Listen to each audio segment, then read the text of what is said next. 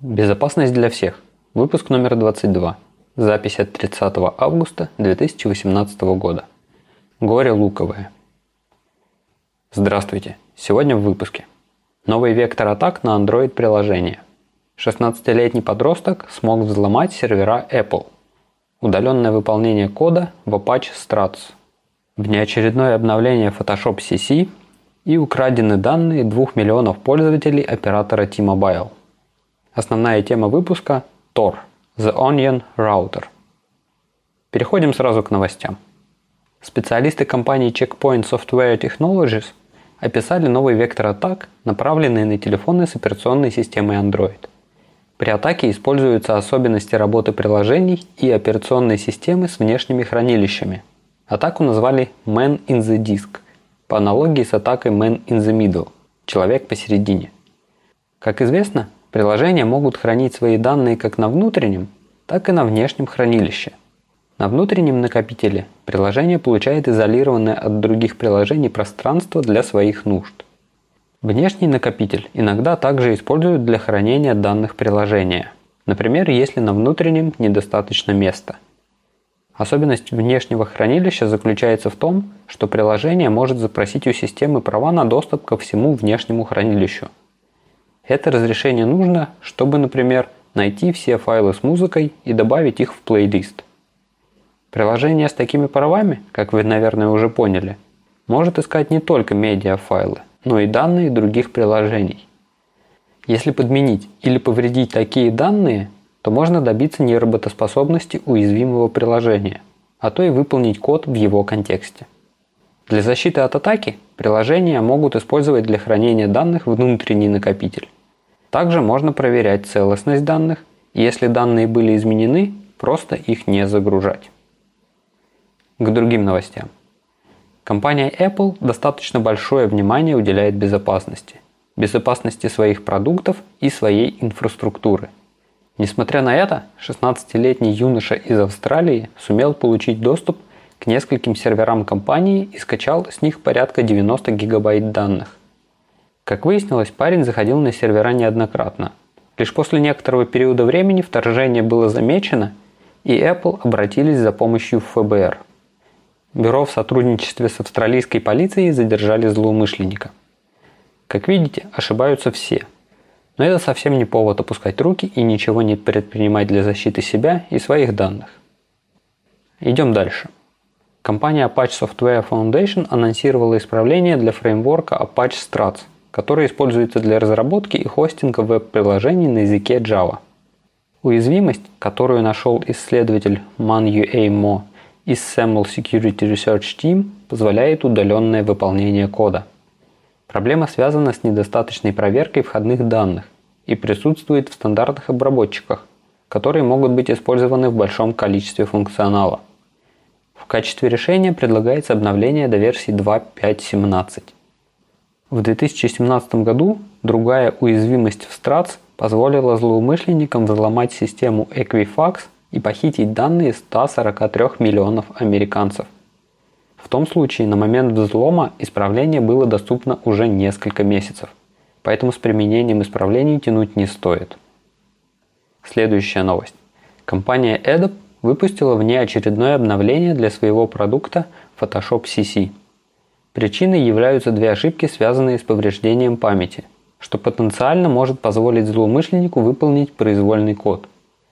Стоит отметить, что эти проблемы не были устранены в рамках августовского обновления безопасности. Проблема была найдена как минимум в версиях Photoshop CC 2017 и 2018. Pользователям рекомендуется обновиться на версии 18.1.6 и 19.1.6 соответственно. Идем дальше. Компания T-Mobile, один из крупных сотовых операторов, подтвердила взлом и утечку с ее американских серверов некоторых персональных данных пользователей. К счастью, такая важная информация, как номера кредитных карт и пароли, украдены не были. В сообщении говорится, что пострадали порядка 3% от 77 миллионной аудитории. Этот инцидент продолжает цепочку крупных взломов. Ранее в этом году уже пострадали Carphone Warehouse – и Ticketmaster. А теперь к основной теме. Сегодня я хотел бы сделать небольшой экскурс в анонимность в интернете, а именно рассказать про систему Tor. Сразу хочу отметить, что полной анонимности быть не может, потому что проектировался интернет и лежащие в его основе протоколы без учета анонимности. И любое решение поверх будет работать с некоторыми ограничениями. Tor представляет из себя систему, в которой данные проходят через несколько узлов – прежде чем попадут в конечную точку. При этом промежуточные узлы не могут видеть, что именно за данные передаются. Достигается это за счет вложенного шифрования данных. Схема аналогична луковице, где один слой закрывает другой. И чтобы добраться до середины, надо снять верхние слои. Именно поэтому система и называется Tor – The Onion Router – луковичная маршрутизация. Передача данных устроена достаточно просто, ведь сложная – враг безопасного. Сначала передающая сторона выбирает, через какие узлы она хочет посылать данные. Далее начинается упаковка. Сначала все шифруется ключом последнего узла цепочки. Если данные попадут к этому узлу в таком виде, он сможет их расшифровать. Никто другой расшифровать данные не сможет, потому что не обладает нужными ключами шифрования. Далее зашифрованные один раз данные шифруются для предпоследнего узла. Перед шифрованием в них добавляется информация о том, куда этот узел должен направить эти данные. Получив зашифрованные данные, предпоследний узел расшифрует их и увидит, что содержимое предназначено для такого-то узла и перенаправит их ему. А так как содержимое зашифровано ключами последнего узла, предпоследний не сможет узнать, что же находится внутри. Дальнейшая упаковка происходит аналогично. Обычно выбирается три узла для передачи, чтобы обеспечить надежность и при этом не сильно замедлять процесс. Ведь чем больше промежуточных узлов, тем дольше займет передача от начальной точки к конечной. В зависимости от расположения сервера возможны два сценария. Первом случае сервер находится внутри сети Tor и является ее узлом – Пока на этом сценарии останавливаться не будем, рассмотрим другой, когда сервер находится вне сети, в публичном интернете. Чтобы данные дошли до сервера, последний узел должен их распаковать, и в результате должны получиться данные, понятные обычному серверу. Но если они понятны любому серверу, то и последний, или как его еще называют выходной, узел сети Tor сможет их посмотреть. Естественно, внедриться в шифрованные соединения HTTPS ему будет затруднительно.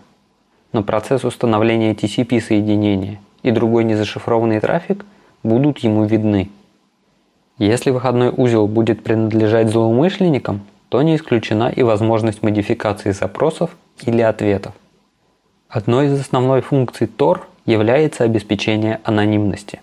Сеть устроена таким образом, что реальный IP-адрес источника виден только первому узлу. Но он не видит, куда в конце концов попадет трафик. А конечный сервер видит только адрес последнего узла сети, а не адрес реального клиента. Поэтому связать, кто куда в конце концов подключается, проблематично. Но всегда есть нюансы. Существует как минимум два основных сценария утечки реального IP-адреса – Первый и, наверное, немного банальный – ошибки в имплементации. Так, например, в 2017 году в Tor-браузере была найдена проблема. Запросы по протоколу файл шли в обход сети Tor. Таким образом, сервер мог отправить документ со специально сформированными ссылками. Если пользователь кликал по такой ссылке, браузер пытался подключиться к указанному в ссылке серверу напрямую – тем самым раскрывая публичный IP-адрес источника. Второй сценарий связан со спецификой некоторых протоколов и технологий. Ярким примером является протокол RTP, который обычно используется для передачи аудио и видео. Чтобы минимизировать задержки, в протокол встроена логика выбора кратчайшего пути между сторонами. Для этого они обмениваются своими IP-адресами. Получается, что раскрытие IP-адреса является частью работы протокола. Поэтому для обеспечения анонимности приходится отказываться от некоторых возможностей. Еще одна проблема – возможная идентификация пользователей с помощью анализа трафика. веб или, например, SSH-соединение должно работать с малыми задержками. Поэтому при анализе трафика может применяться привязка ко времени отправки и получения пакета. Помимо этого, во внимание могут приниматься размеры пакетов. А если анализирующий может изменять трафик, то повторная отправка данных сервером или клиентам также может сыграть большую роль в идентификации реальных адресов. Даже если отбросить больше теоретические исследования, можно делать выводы на основе реальных случаев. Например, можно взять подпольный магазин Silk Road. И первую, и вторую версию спецслужбы вычислили и прикрыли. Наверняка в случае этой торговой площадки дело не ограничилось простым анализом трафика. Но факт остается фактом. И оба сервера магазина, и администраторов, и часть пользователей удалось идентифицировать, несмотря на использование ими Tor. Возьмем другой пример. Один из студентов не хотел сдавать экзамен и не нашел ничего лучше, чем отправить электронное письмо о заложенной в университете бомбе. Для анонимности он решил использовать Tor. Однако ему это не помогло. Привлеченные к расследованию агенты ФБР проанализировали логи трафика и смогли ограничить круг подозреваемых теми из студентов, кто использовал Tor. Имея подозреваемых, агентам удалось выяснить, кто именно отправил письмо. Как вы думаете, в описанных выше случаях, где анонимизация произошла из-за проблем в самом Tor – или же виной всему человеческий фактор? Развитие протокола Tor не стоит на месте. В него добавляются новые возможности.